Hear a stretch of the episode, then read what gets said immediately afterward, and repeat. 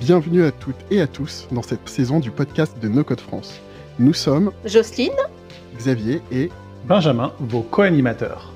Alors au fur et à mesure des épisodes, nous vous partagerons des portraits de nos codeuses et de nos codeurs, acteurs de l'association. Cet écosystème étant en plein essor dans la francophonie, les témoignages des uns et des autres contribueront à nous éclairer sur l'usage qu'ils ont de ces outils et de leur implication dans la communauté No Code France. nous vous souhaitons à toutes et à tous une bonne écoute. Bonjour à toutes et à tous. Aujourd'hui, nous avons le plaisir de recevoir Thibaut Muil. Thibaut qui eu une invitation euh, de la part d'un- d'une de nos invitées précédentes, à savoir Émilie. Donc, on est très heureux de te recevoir. Euh, moi particulièrement, euh, parce que j'ai adoré certains de tes cas d'usage dont on va pouvoir reparler dans quelques minutes que tu partages sur LinkedIn, des cas d'usage assez extraordinaires et qui, je trouve, mettent en exergue parfaitement la puissance du no-code. Thibaut, comment vas-tu aujourd'hui? Écoute, ça va très très bien, je te remercie. Euh, merci au passage à Émilie pour la petite recommandation qui, euh, qui fait plaisir en tout cas. Et puis, euh, puis let's go. Mais oui, carrément, c'est- un peu la force de cette euh, synergie des, des précédents invités et des nouveaux à qui on peut tendre des perches. Et je trouve ça, je trouve ça vraiment génial de, de te recevoir. Et en plus, quand, quand euh, t'avait mentionné, ça a cliqué, en tout cas chez moi. je me rappelle donc de, certains cas d'usage que tu as partagés et que je dis, ah, ça peut être génial de recevoir Thibaut euh, au sein du podcast pour qu'il nous parle de son parcours, de sa, vision du no-code et de, ce qu'il fait au quotidien. Donc, donc c'est super. On aime aussi bah, un petit peu dans un, peu- dans un premier temps un peu mieux connaître nos invités. Donc, est-ce que tu aurais la gentillesse de te présenter en quelques minutes, nous dire qui, qui tu es, qu'est-ce que tu fais et tout ça, quoi? Ouais, pas de souci. Euh, de mon côté, je suis quelqu'un qui a toujours eu une, une grande attirance pour le, côté euh, informatique, euh, IT. Euh, C'est-à-dire que dès l'âge de 13-14 ans, euh, j'ai commencé, euh, je, je développais des, petits trucs euh, faciles. J'ai commencé un peu par du, du HTML, euh, des euh, choses du genre, à faire des, des petits sites internet. Je me rappelle même avoir fait un, un site internet pour mon chien à l'époque. C'était j'avais pris un, j'avais pris un template, il y avait des photos de lui. Il y avait euh, deux visiteurs, hein, peut-être euh, moi et ma grand-mère, mais euh, c'était les, les souvenirs de l'époque. Et j'ai suivi un, cursus informatique. Enfin, on va dire que je me suis perdu à plusieurs reprises dans ma scolarité.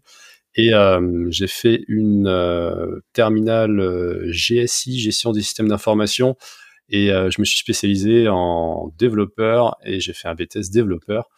Et euh, je ne suis jamais devenu développeur, j'ai complètement abandonné à ce moment-là.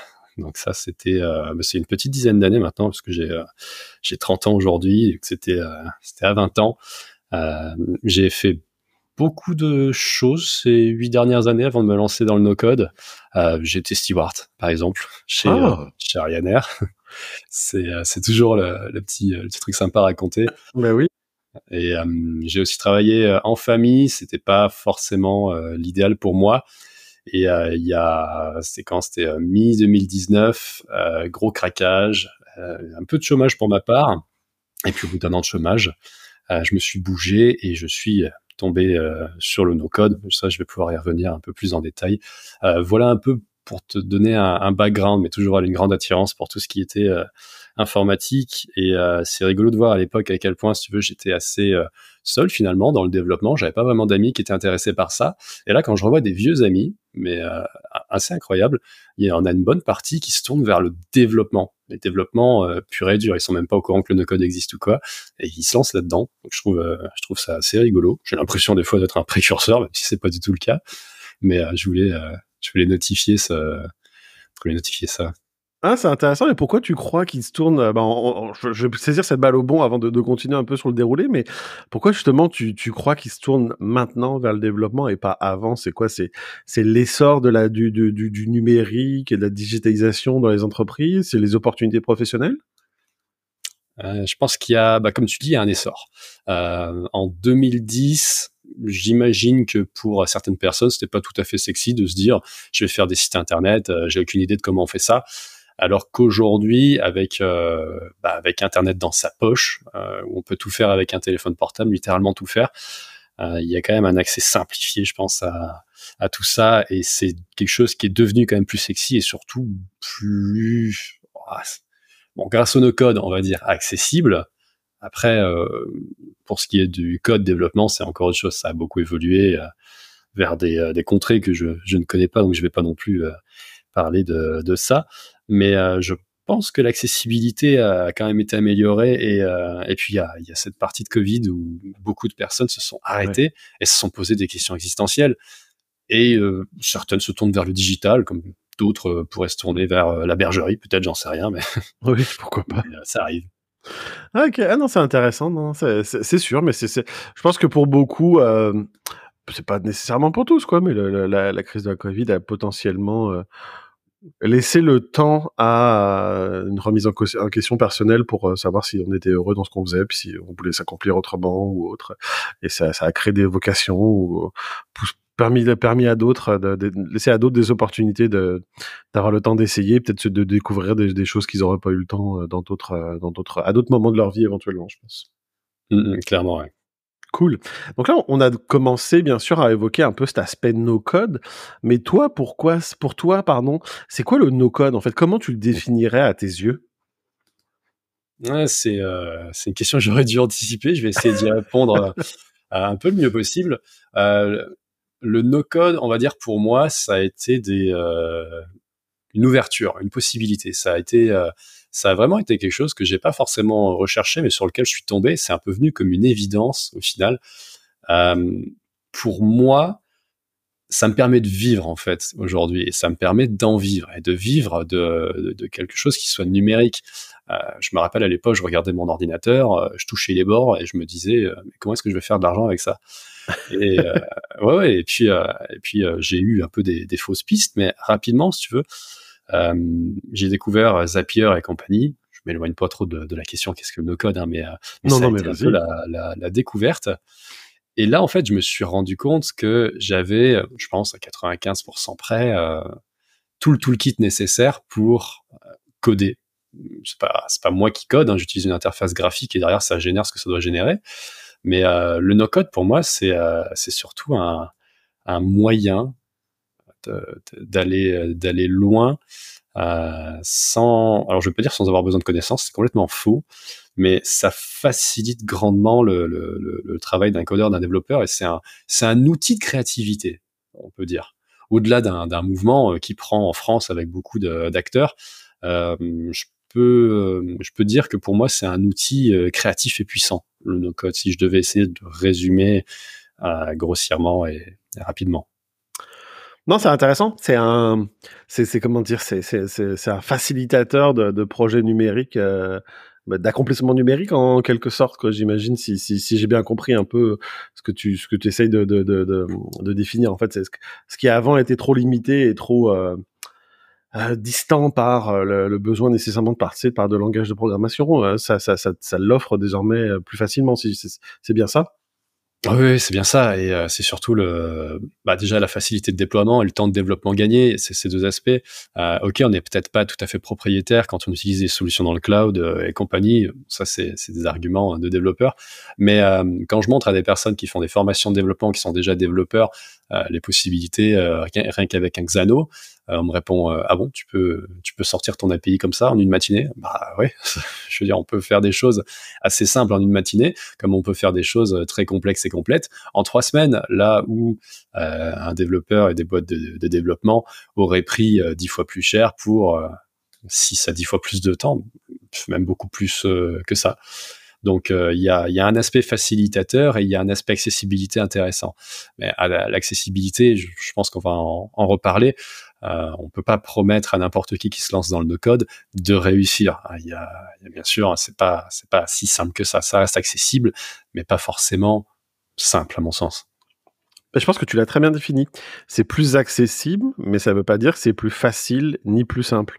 Il faut quand même euh, se former, il faut prendre le temps de se former, il faut le temps de prendre de, de, se former bien, euh, parce que par, pour tout, euh, toute nouvelle compétence, euh, outil qu'on apprend, si tu le fais mal, en fait, tu vas pas se passer si tu le fais mal. si euh, si t'as pas les meilleures pratiques euh, dès le début, tu vas passer plus de temps et tu vas peut-être te frustrer.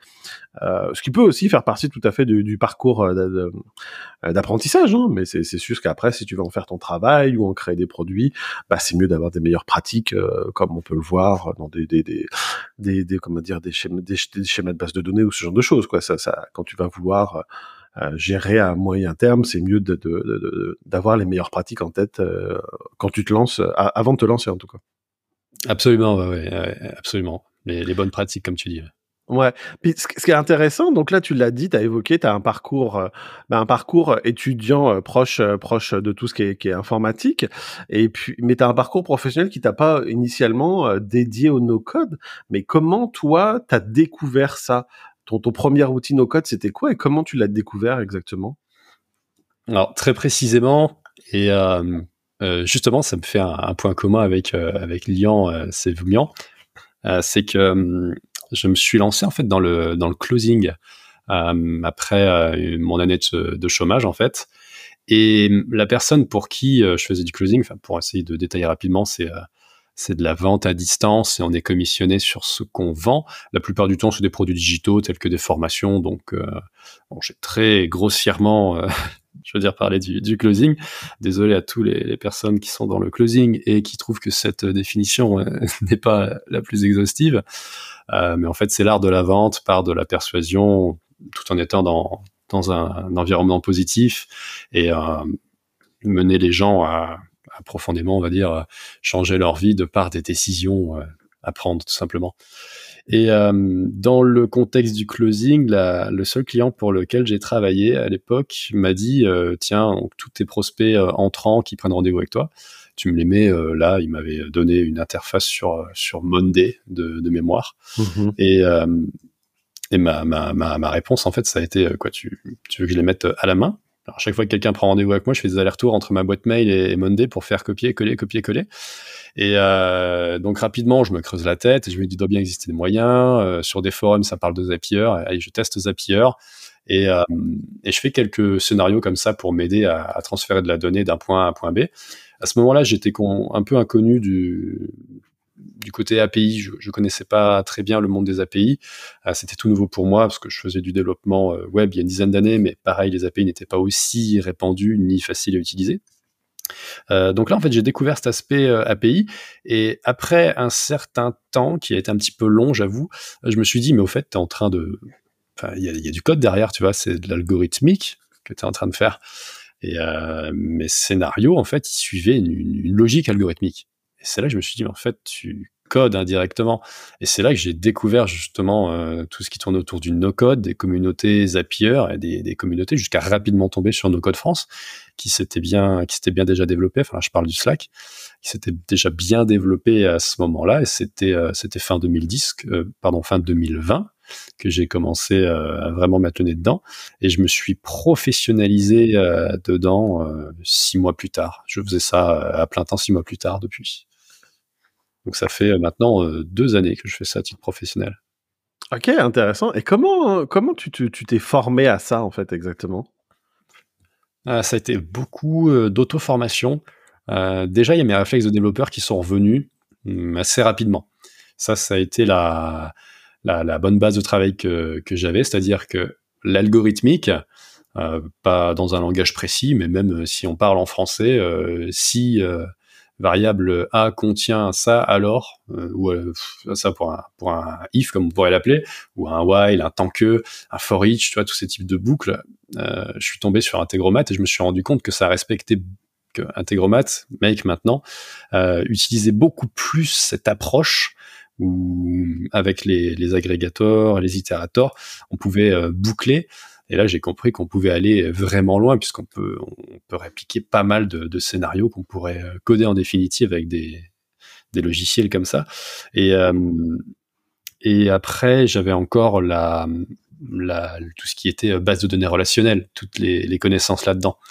Donc, euh, quand on a voilà ces, ces, ces compétences et qu'on sait faire une base de données et qu'on a quelques bases en algorithmique, on peut utiliser, on va dire, de manière assez aisée des logiciels comme euh, comme Make euh, aujourd'hui. Ensuite, euh, j'ai euh, beaucoup, euh, j'ai eu un premier client qui m'a fait confiance. J'ai beaucoup travaillé pour cette personne. ça a été bah, une partie assez crash test aussi, puisque j'apprenais énormément des erreurs que je pouvais faire à ce moment-là. Donc il y a beaucoup d'auto-formation. Et la toute première formation que j'ai achetée, c'était la formation de Shubham, qui est à destination de débutants. Et je l'ai, je l'ai prise pour voir un peu si quelque part on avait la, même manière de, concevoir Integromat, euh, enfin Make du coup, si on avait la même manière de le concevoir et de l'utiliser, et euh, ça m'a appris quelques tips, et j'ai vu qu'en grande partie, j'avais quand même assez euh, assez bon dans, ce que je faisais, qu'on utilisait les, les outils de la même manière et dans la même logique. Donc ça m'a un peu conforté là-dedans, et puis après la montée en compétence, elle a elle a continué au fur et à mesure que je passais des heures à me casser la tête sur des sur sur divers API, divers case studies, euh, beaucoup d'auto-formation. Et puis j'ai quand même pris les formations avancées et, euh, et experts de, de, contournement sur le sur le sujet de de Make, qui m'ont appris euh, pas mal de choses et sur lesquelles c'est toujours un plaisir d'échanger.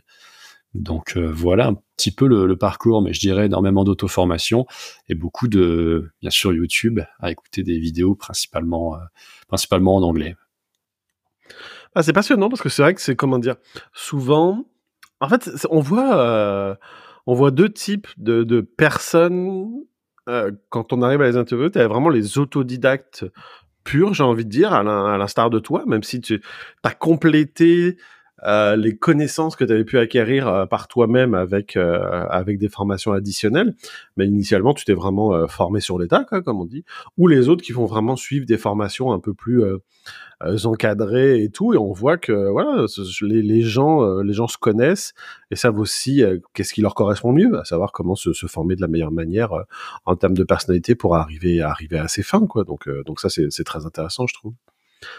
Je suis curieux de savoir est-ce que quand tu as mis le, que tu as découvert ces, outils no-code, puis que tu as remis un peu plus le pied dans euh, les outils numériques, les outils digitaux, est-ce qu'à un moment tu t'es dit, je vais revenir à mes études, je veux dire, revenir à mes amours entre guillemets d'études et, ces compétences-là et me relancer plus dans du développement pur entre guillemets, même si j'aime pas cette connotation de développement développement pur, ou non, vraiment, tu t'étais tout de suite à, accompli au, travers des, outils no-code et tu t'es jamais posé cette question? Eh ben, eh ben, non, je me suis jamais posé cette question. Euh, tant quelque part j'avais euh, facilité à, utiliser ces, euh, ces, logiciels. Bon, toujours une première prise en main qui est pas non plus facile. Hein. Integromat, la première fois que je l'ai ouvert, je l'ai refermé aussitôt. Et, finalement, aujourd'hui, j'y passe, j'y passe mes journées. mais je me suis jamais posé la question. Et honnêtement, si je me la pose tout de suite, qu'est-ce que je vois? Euh, Je vois une, un arrêt dans le dans l'activité, dans le chiffre d'affaires, dans euh, dans tout ça. Si je devais me consacrer à du développement à plein temps, et c'est peut-être faux ce que ce que je vais dire, mais c'est euh, tel que moi je le vois. Euh, je suis pas certain que ce soit si facile de se faire embauché euh, directement euh, en sortant de six mois d'un bootcamp euh, pour devenir développeur, ça me paraît, ça me paraît un peu compliqué.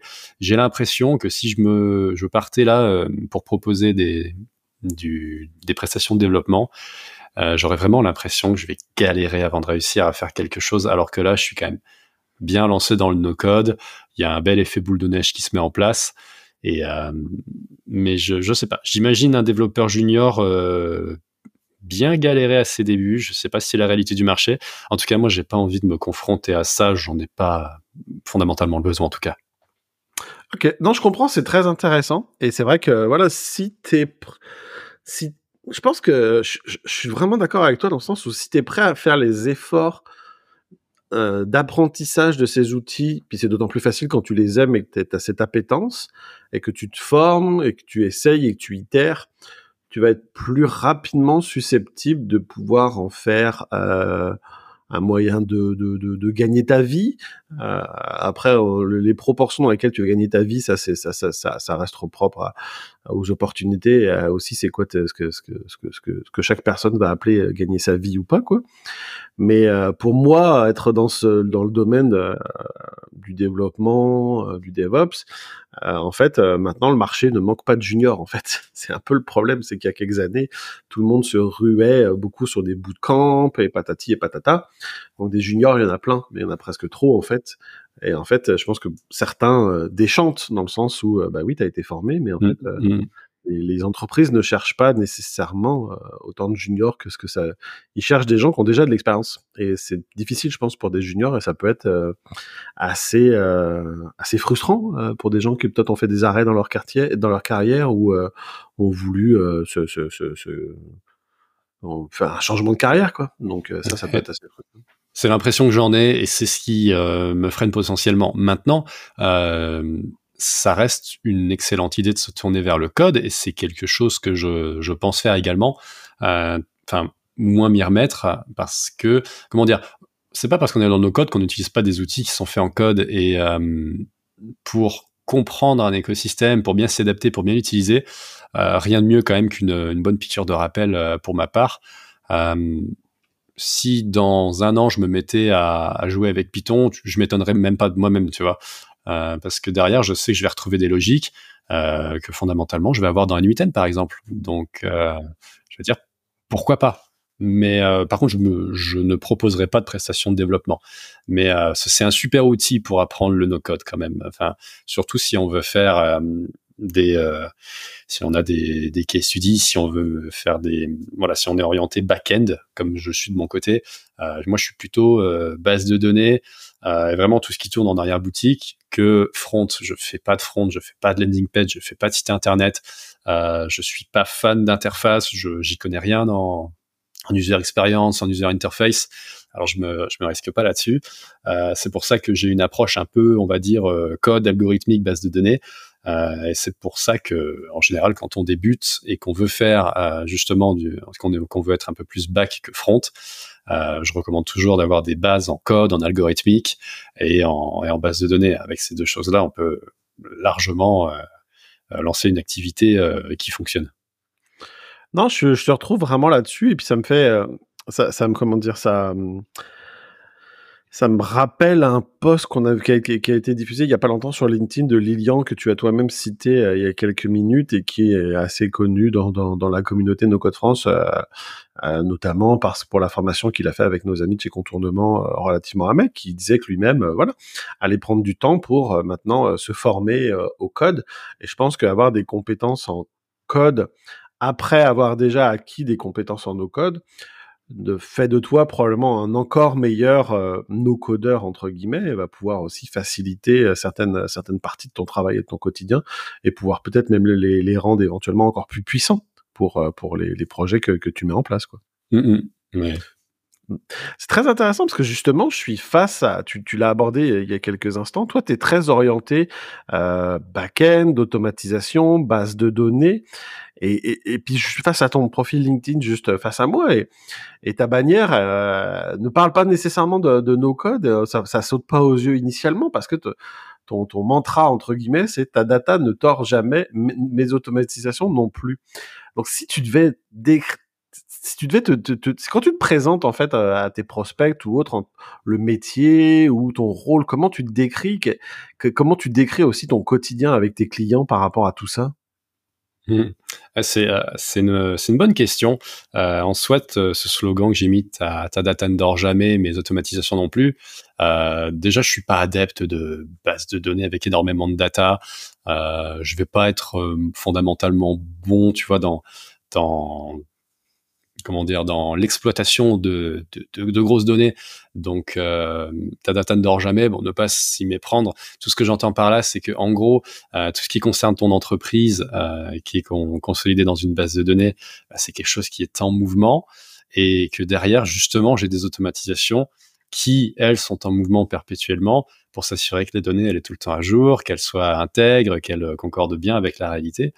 Euh, c'était voilà pour pour donner un aspect euh, en mode euh, tu scales, euh, je t'offre les moyens justement bah, de, de, pouvoir scaler et ce avec le minimum d'intervention humaine possible. C'est-à-dire on n'efface pas l'humain, mais on le fait juste travailler différemment. Alors, pardon, est-ce que tu peux me reposer la question? Parce que je vois que. Non, c'est comme si tu... Non, mais c'est parfait. a c'est bien correct, il y a vraiment pas de problème. Non, c'est ça, c'est que comment toi tu quand tu abordes des prospects ou que les gens viennent vers toi, comment aussi tu te décris en termes euh, ton, ton- comme métier, comme comme comme rôle et comment tu tu tu tu, tu quels sont les contours de celui-ci en fait? Ouais, euh, c'est vrai que de mon côté, je fais zéro prospection. Euh, J'apprécie quand les personnes viennent à moi et quand elles viennent à moi avec un, un problème bien bien défini, avec une demande euh, bien définie. Euh, du coup, quand les personnes font appel à moi, en général, elles savent déjà ce que ce que je fais de mon côté.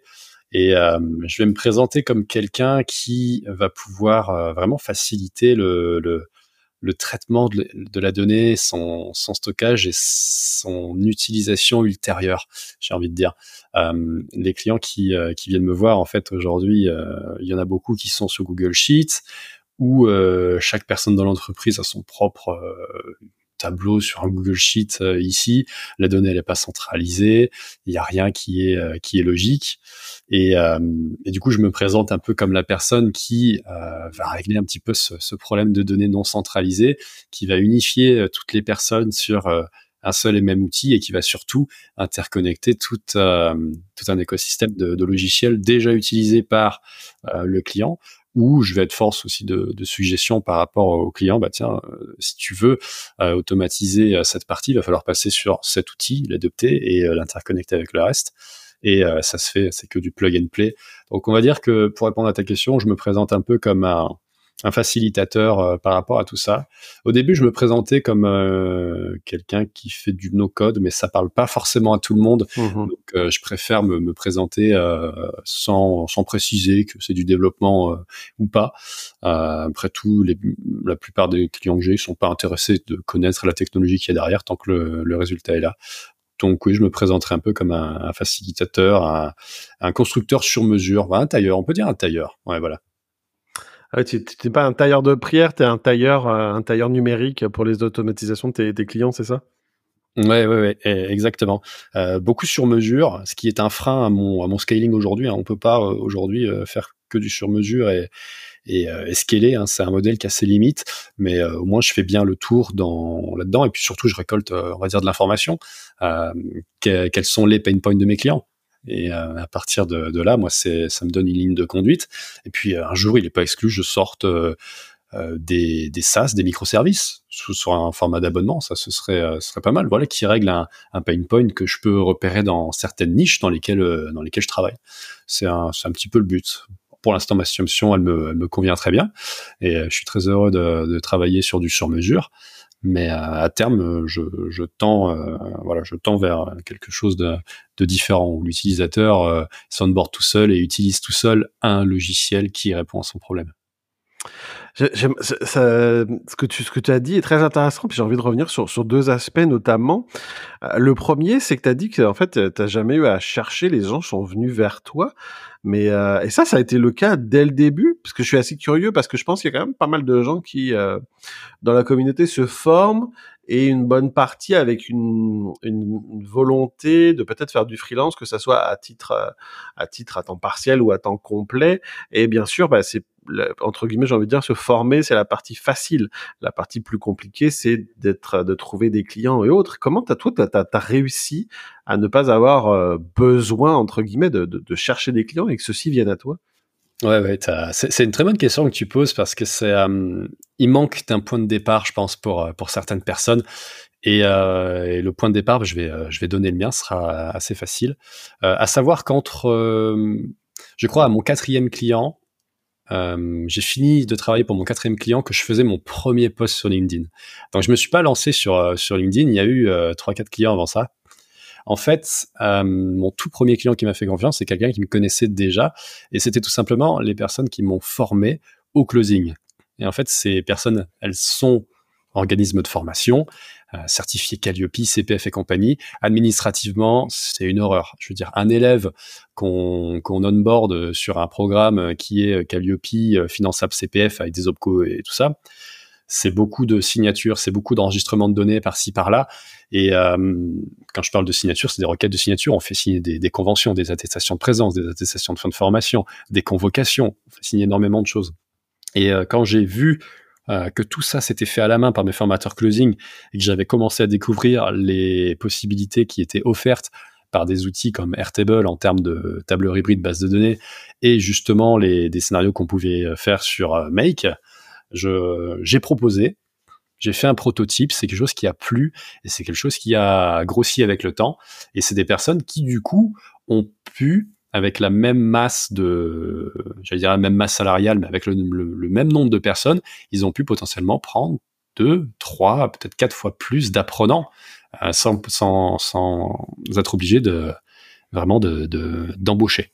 Donc ça, ça a été le, le, le point de, de, départ. Et à savoir que ce client historique, je travaille aujourd'hui toujours encore pour lui. Et on fait sans cesse évoluer euh, les process. C'est une personne qui lance de nouveaux produits. Donc il y a, des développements, il y a encore beaucoup de, choses à faire.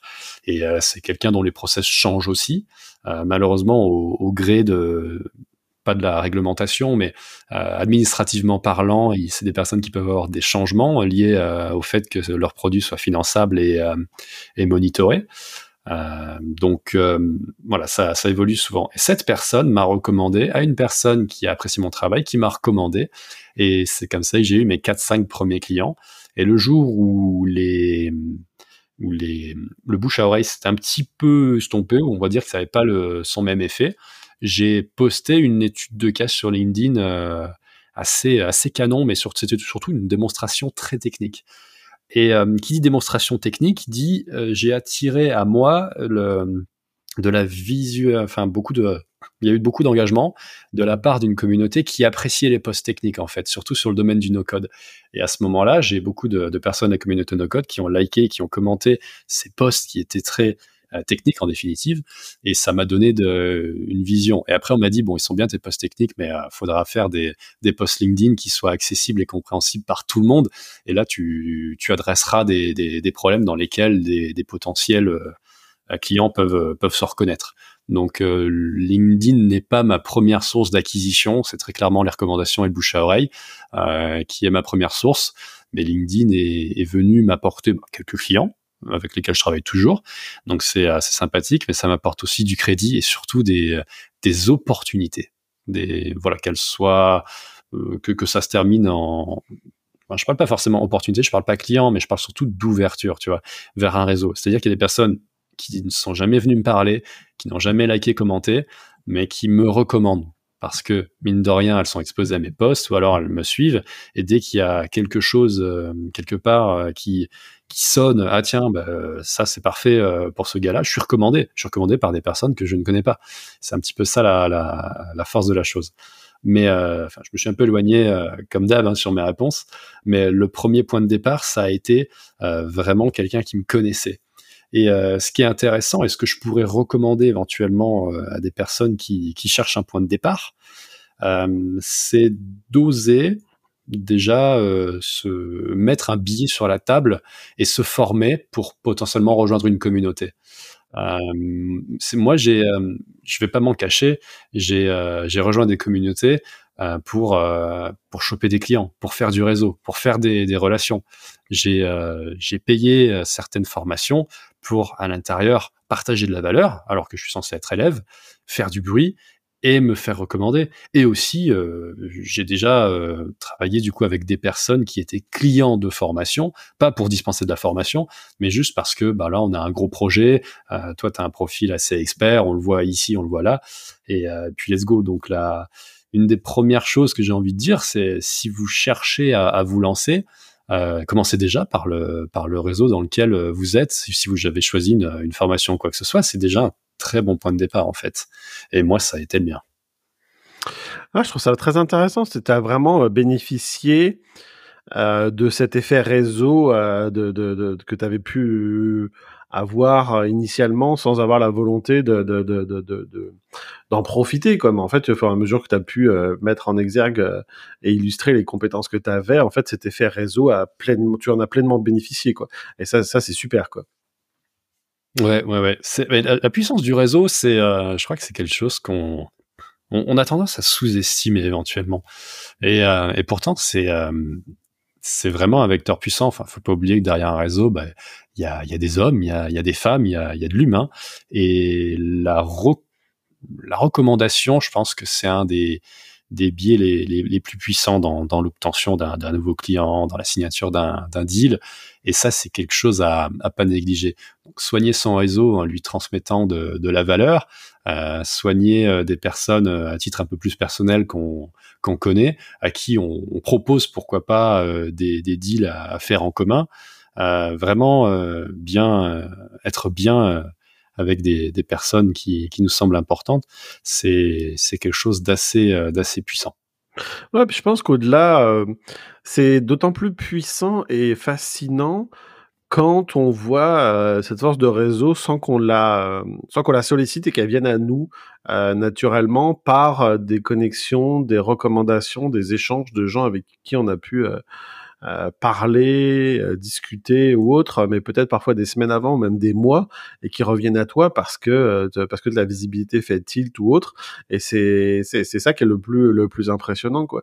Et je pense que c'est encore plus impressionnant quand c'est du quand voilà tu tu partages toi sans nécessairement euh, le, le, le, le, la velléité de, de, d'attirer, mais en fait de juste faire une sorte de, de, de, de, visibilité à tes compétences et autres, et qu'après les gens viennent vers toi parce qu'ils ont ils ont vu les, les, les cas d'usage que tu as mis en, que tu as illustré quoi. C'est ça qui est, qui est, le plus fort, je trouve quoi. Mmh, ouais, mais exactement, ouais. Est-ce que, est-ce que le cas d'usage que tu as, évoqué pendant ton, ton, ton, ta, ta réponse, est-ce que c'est celui, parce que je pense que c'est ce qui moi m'a fait te découvrir entre guillemets sur euh, sur LinkedIn en premier, c'est celui où tu parlais de l'automatisation de l'entretien d'une toiture de magasin. Ouais, c'était un titre qui me semblait un petit peu clickbait, euh, enfin un peu putaclic comme on pourrait dire, parce que automatiser l'entretien d'un toit, ça veut ça tout et rien dire en fait. Et euh, au final, ce qu'on découvrait dans cet article, c'était surtout que l'information, et l'information est toujours au cœur de, de, de ce qu'on fait, c'est que l'information qu'un toit nécessite un entretien, euh, bah là, elle est envoyée automatiquement, surtout si le lendemain, il y a un facteur euh, de, de, pluie, s'il y a une pluie très élevée, euh, alors le, ça envoie une alerte pour dire, au fait, ça fait trois semaines qu'il n'y a pas eu de, nettoyage, on est en automne, les chenaux sont potentiellement rebouchés à nouveau, et demain, il y a 15 mm qui vont tomber. Donc là, on sait que pour ce magasin-là, ça risquait de poser problème. Et, euh, et c'est vrai que c'est un, c'est un post que j'ai écrit euh, sans y réfléchir. Euh, vraiment, c'était pas prévu. Je veux dire, j'ai, j'ai fait ça. Je me suis dit, mais en fait, c'est hyper stylé parce que ça évite bien des désagréments à des personnes qui, grâce à l'information qu'elles ont reçue, peuvent réagir et ainsi éviter les problèmes. Et c'est là où le où était tout le service rendu justement. Et euh, je me suis dit, d'en parler, ce serait sympa. Non, mais je pense que moi, ce qui m'a fasciné, c'est à quel point tu peux mettre des solutions à la fois des solutions innovantes qui répondent à une problématique simple, mais probablement pas souvent adressée, et qui en fait, une fois mis en place, vont probablement pour le client, pour le, la personne qui, qui va en bénéficier, avoir un retour sur investissement énorme pour quelque chose qui en fait, euh, voilà, une fois que tu as les compétences, comme tu le dis, quoi, qui t'a peut-être pris un peu plus de deux heures à mettre en place, mais qui va probablement euh, éviter bien des tracas euh, et être plus proactif pour la personne concernée. Quoi. Et c'est c'est un c'est un cas d'usage parfait des outils. Quand j'ai vu, je me suis dit c'est vraiment un cas d'usage parfait pour les outils de code en fait. Ouais, bah c'est vrai que c'est pas naturel pour un pour un magasin de se dire bon toi prends l'eau je vais faire appel à, à une team de développeurs pour euh, m'envoyer des alertes automatiquement d'équipe le lendemain. C'est c'est pas quelque chose auquel on pense. Et euh, c'est euh, j'ai envie de dire si je fais faire un devis à des développeurs par rapport à ça ils vont se dire il est un peu bizarre ce gars. Mais Et, mais du coup, ça s'adresse parfaitement en no-code parce que, euh, comme tu l'as dit, ça se monte en même pas deux heures, ça se fait avec des API qui sont gratuites. Euh, mon compte Make, euh, il me coûte, le mien me coûte 30 balles par mois parce que je suis sur le, le forfait à 40 000 opérations. Mais, mais en soi, c'est pas des gros coûts qui sont engagés et surtout avec l'ère du cloud et de l'abonnement, c'est des coûts qu'on peut arrêter du jour au lendemain si on veut. Donc, ouais, non, non, ouais, c'était parfait. Je, je, je, je, joindrai aux notes de, de, de, de, notre épisode euh, ce poste en particulier pour l'illustrer parce que je pense que c'était vraiment, euh, ouais, je pense que ça avait fasciné bien des gens dans, dans la communauté parce qu'il y avait quand même beaucoup de réactions et tout et je trouve ça, je trouvais ça vraiment, euh, vraiment super intéressant. Et je voudrais revenir un peu sur quelque chose que tu as évoqué avant et qui en fait, qui, qui, qui, me dire, qui éveille ma curiosité, à savoir que tu quand tu mets en place des automatisations ou des, solutions pour répondre à tes clients, tu mets pas nécessairement en avant le fait que tu que ce soit des outils no-code. Est-ce que tu penses est-ce que déjà d'une, tes, clients, eux, c'est arrivé qu'ils te demandent comment est-ce que tu vas le faire? Et en fonction de ta réponse, est-ce que tu as, eu euh, des, gens qui étaient plus ou moins, euh, comment dire, réticents sur la pérennité de ces outils ou autres? Et est-ce que tu penses que justement aussi, euh, mettre en avant cet aspect no-code est peut-être plus pénalisant parce que ça ne parle pas nécessairement au plus un, assez large public? Euh, question, question très intéressante. Bah, écoute, moi de mon côté, comme je t'ai dit là, j'avais des clients Google Sheets. Alors les clients Google Sheets déjà, euh, forcément quand ils arrivent et qu'on leur présente un, résultat très rapide et, et, au niveau, se pose pas de question de, de savoir comment comment c'est fait. Je veux dire, le, le ciel est bleu, le temps est bon. Euh, j'ai deux amis qui sont aussi mes amoureux. Enfin voilà, tout va bien. et, euh, et, du coup, euh, pas de problème par rapport à ça. Maintenant, j'ai envie de dire, qu'est-ce qu'il y a de plus fort que la démonstration technique? Si tu as une personne aujourd'hui qui jure que par les développeurs, tu imaginons hein, la personne, elle accepte le devis de développeur, elle accepte le devis d'un encodeur. Le résultat livré est le même. On l'aura fait pour moins cher et beaucoup plus rapidement. Et peut-être même que tu pourras faire toi-même quelques petites modifications. Bon, je veux dire, je suis pas fan quand un client met ses mains dedans, mais au moins, on peut visualiser ce qui se passe. Là où quand on va ouvrir un, fichier rempli de lignes de code, on va se dire, ok, bon, j'ai pas fait euh, Chine option philippin euh, LV3, mais euh, mais pourquoi pas? Donc non, je pense que euh, le no-code, ça, ça, dépend du, degré de, de, de, awareness, de la conscience, du degré de conscience de la personne et quel est son niveau, on va dire, technique euh, euh, sur, euh, sur le, monde de, l'informatique. Mais en tout cas, pour mes clients, c'est pas du tout un frein. au contraire, j'ai l'impression que c'est une évidence en fait quand, quand je leur présente, quand on fait un deuxième chantier ou un troisième, il n'y a pas de remise en cause sur est-ce qu'on ferait pas mieux de le faire, de le faire comme ça. Je veux dire, moi de toute façon, je mets, je mets au courant mes clients sur sur ce qu'il en est, euh, sur le fait que c'est une solution cloud, qu'il y a peut-être euh, derrière des, qu'il y a certainement des investisseurs, euh, que c'est des boîtes qui peuvent tomber, que certaines ne sont peut-être pas RGPD compliant. par exemple comme Airtable, mais bon, je veux mhm. dire, si toutes ces conditions sont entendues, sont acceptées, moi, je m'impose seulement comme le, le, technicien qui va venir paramétrer ces outils que le client va payer en définitive, auquel il va être abonné tout simplement. Ok, ah non, c'est vraiment intéressant parce que c'est, euh... je pense que c'est des questionnements que des professionnels du no-code euh, sont susceptibles d'être, euh, auxquels, les professionnels du no-code sont susceptibles d'être confrontés, que ce soit en termes de clients ou autre. Donc, euh, donc c'est intéressant d'avoir ton, ton, ton, ressenti par rapport à ton expérience. Ça, c'est, ça a beaucoup de valeur, je trouve. Mmh. On a évoqué plusieurs, euh, plusieurs, plusieurs outils euh, qui font partie de ton, ton arsenal, j'ai envie de dire. on a évoqué Airtable, on a évoqué Make, on a aussi évoqué, évoqué Xano.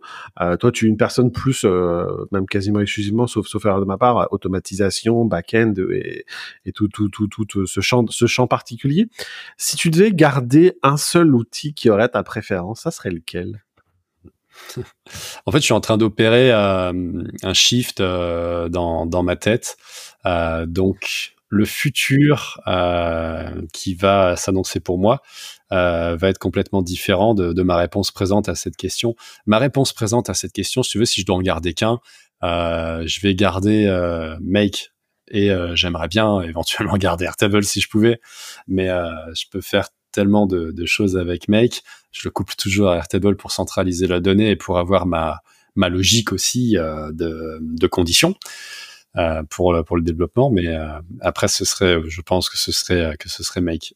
Et c'est en train de, de, pas mal se chambouler pour moi, parce que depuis j'ai découvert un logiciel français qui s'appelle XAR, ou Kassar, on va dire Xar. Je pense qu'on dit Xar. euh, ouais, on dit Xar. Euh, de, depuis, euh, ça a été un peu une révélation pour moi en mode, ok, c'est bien, tu vends des prestations Airtable qui sont entre peut-être 3 et 5 000 euros.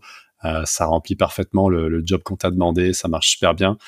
mais maintenant, tu pourrais peut-être vendre la même prestation peut-être quatre fois plus cher si tu proposais une interface professionnel et euh, tu vois en montant carrément des ERP sur mesure je veux dire aujourd'hui je peux monter des petits ERP sur Airtable qui fonctionnent très bien et euh, qui euh, qui retirent 50% du temps d'un humain largement mais le seul souci c'est que l'interface graphique. Et moi qui suis pas très front-end, j'en propose pas et je préfère pas en proposer. Je, veux même pas entendre parler des interfaces d'Airtable. je préfère encore me dire, tu oublies Airtable, tu passes sur XAR, tu te retrouves avec un, logiciel qui est hébergeur de données de santé et RGPD compliant. Alors ça déjà, c'est assez formidable. Euh, dont le, builder pour faire un front fonctionne extrêmement bien et qui a des possibilités infinies comparé à Software. On parle beaucoup de Software, mais euh, attention euh, à XAR et je compte bien me professionnaliser sur cet outil. Donc autant de nos jours je garderai Make, autant euh, si je devais euh, complètement changer, je passerai sur XAR et je proposerai exclusivement exclusivement que ça. Avec Make, je pense parce que je suis à l'aise dessus, mais, mais je passerai là-dessus, ouais. Ok, donc c'est vraiment faire évoluer ton profil euh, et tes, compétences pour aussi faire évoluer euh, les prestations que tu es susceptible d'offrir, euh, ben, les prestations et peut-être même plus à, moyen terme dans, ton parcours entrepreneurial, on va dire. quoi. Exactement. Pour moi, c'est la suite logique. Alors, on continue dans le, dans sur-mesure, mais par contre, là, on, on adresse un problème d'une manière différente et de manière beaucoup plus professionnelle et beaucoup plus complète et de se dire qu'on pouvait faire des, euh, petits logiciels qui rendaient bien service euh, sur Airtable, de se dire qu'on peut les coupler euh, en fait avec une interface sexy dans un logiciel assez tout en un, mais tout en étant très ouvert et intégrable, tel que tel que XAR. Là, je me dis ah ouais, mais en fait ça décuple les possibilités. Et là, c'est pas 4000 euros que tu peux facturer, tu peux facturer au moins 16 000 euros pour ce même service et tu sais que tu vas euh, rendre à, tes clients quelque chose de costaud, qui se scale et qui est compliant sur tous les niveaux. Donc c'est euh, c'est la suite euh, logique pour moi. Je veux dire, j'ai j'ai acquéri beaucoup de compétences sur sur d'autres logiciels. Je vais retrouver la même logique dans les grandes lignes sur d'autres et, et, pourquoi pas se professionnaliser là-dessus. Enfin, en tout cas, moi, l'avenir, honnêtement, je le vois, je, je, le vois comme ça pour moi là dans l'immédiat.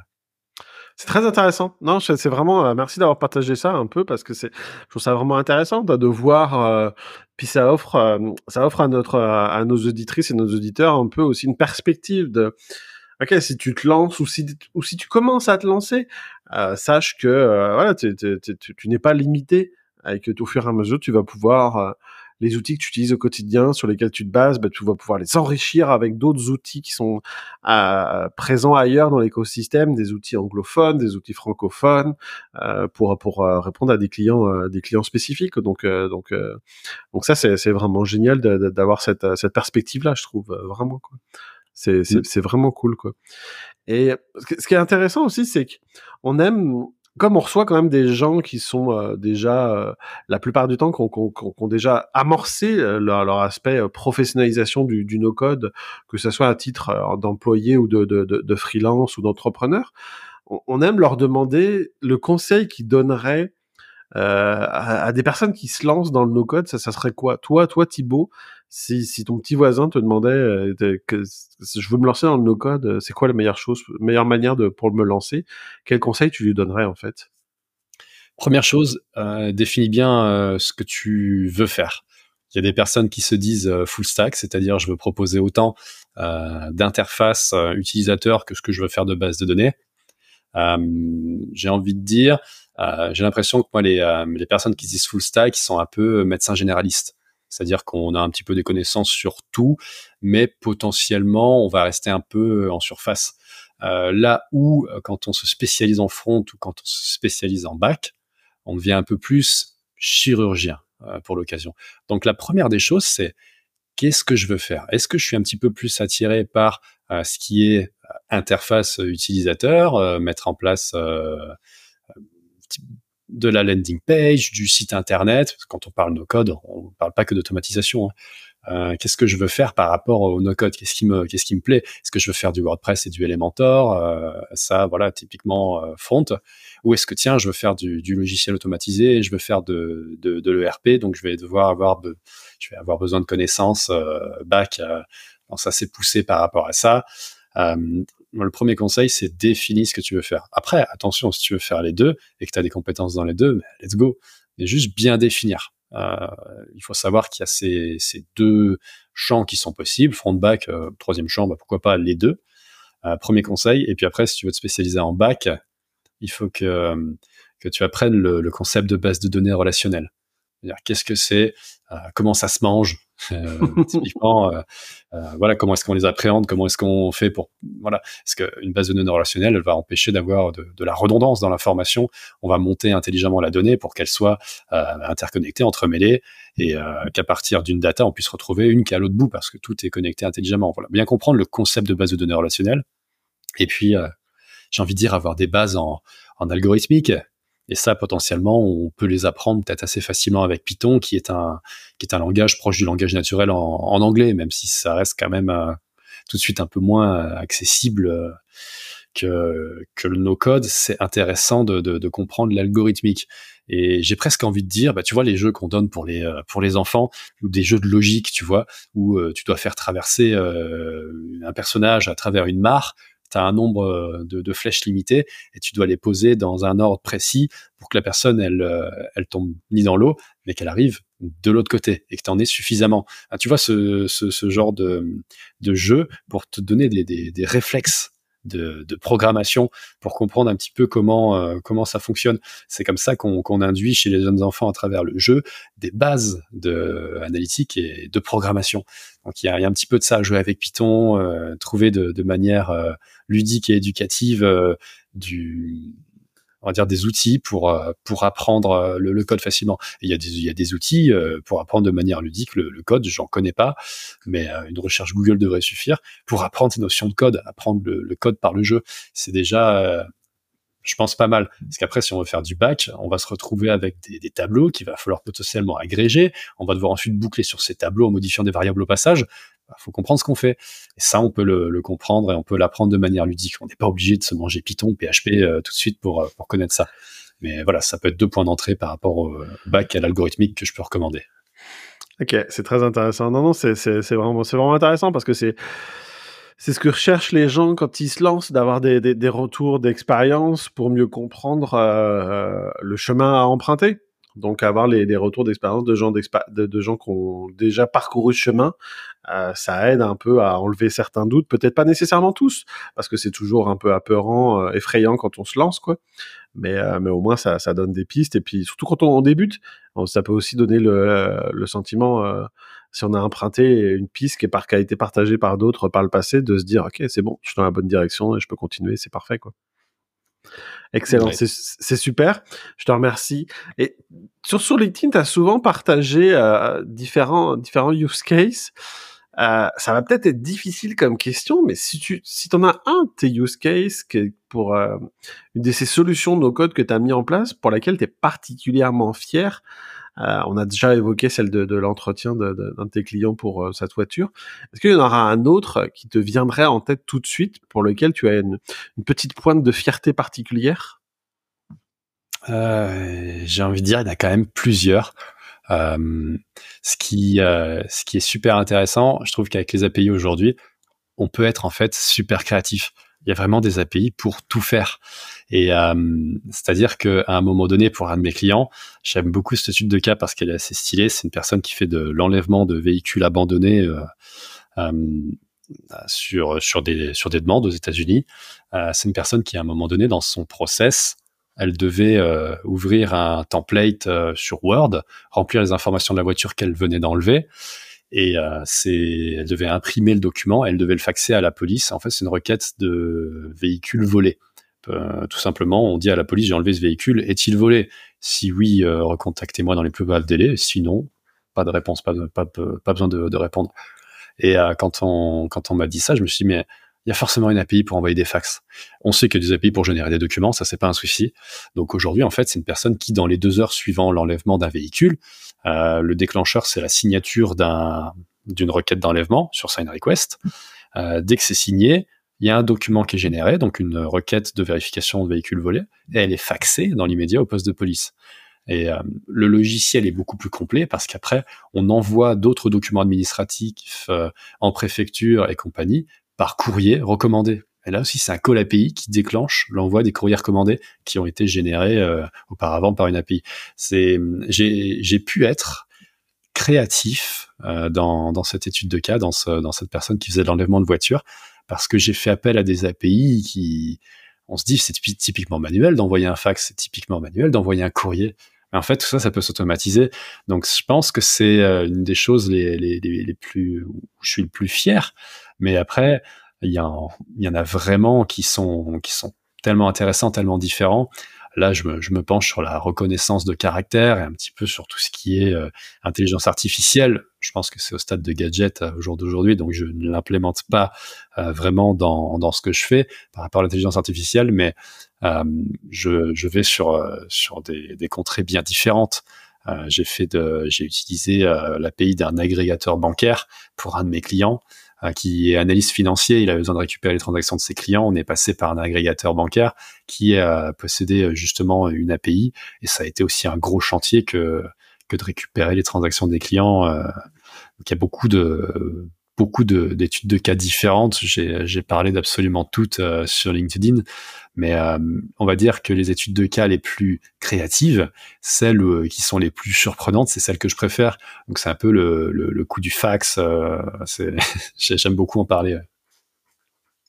C'est vraiment intéressant parce que ouais, c'est surtout cet aspect fax. Euh, on le voit pas toujours forcément euh, en France. Hein, ça reste dans des petits business en, en Amérique du Nord, euh, parfois encore plus fréquent que ce à quoi on pourrait penser, que c'est encore présent les fax et que ça peut être parfois pertinent de trouver un moyen d'automatiser pour pour pour s'en passer éventuellement quoi.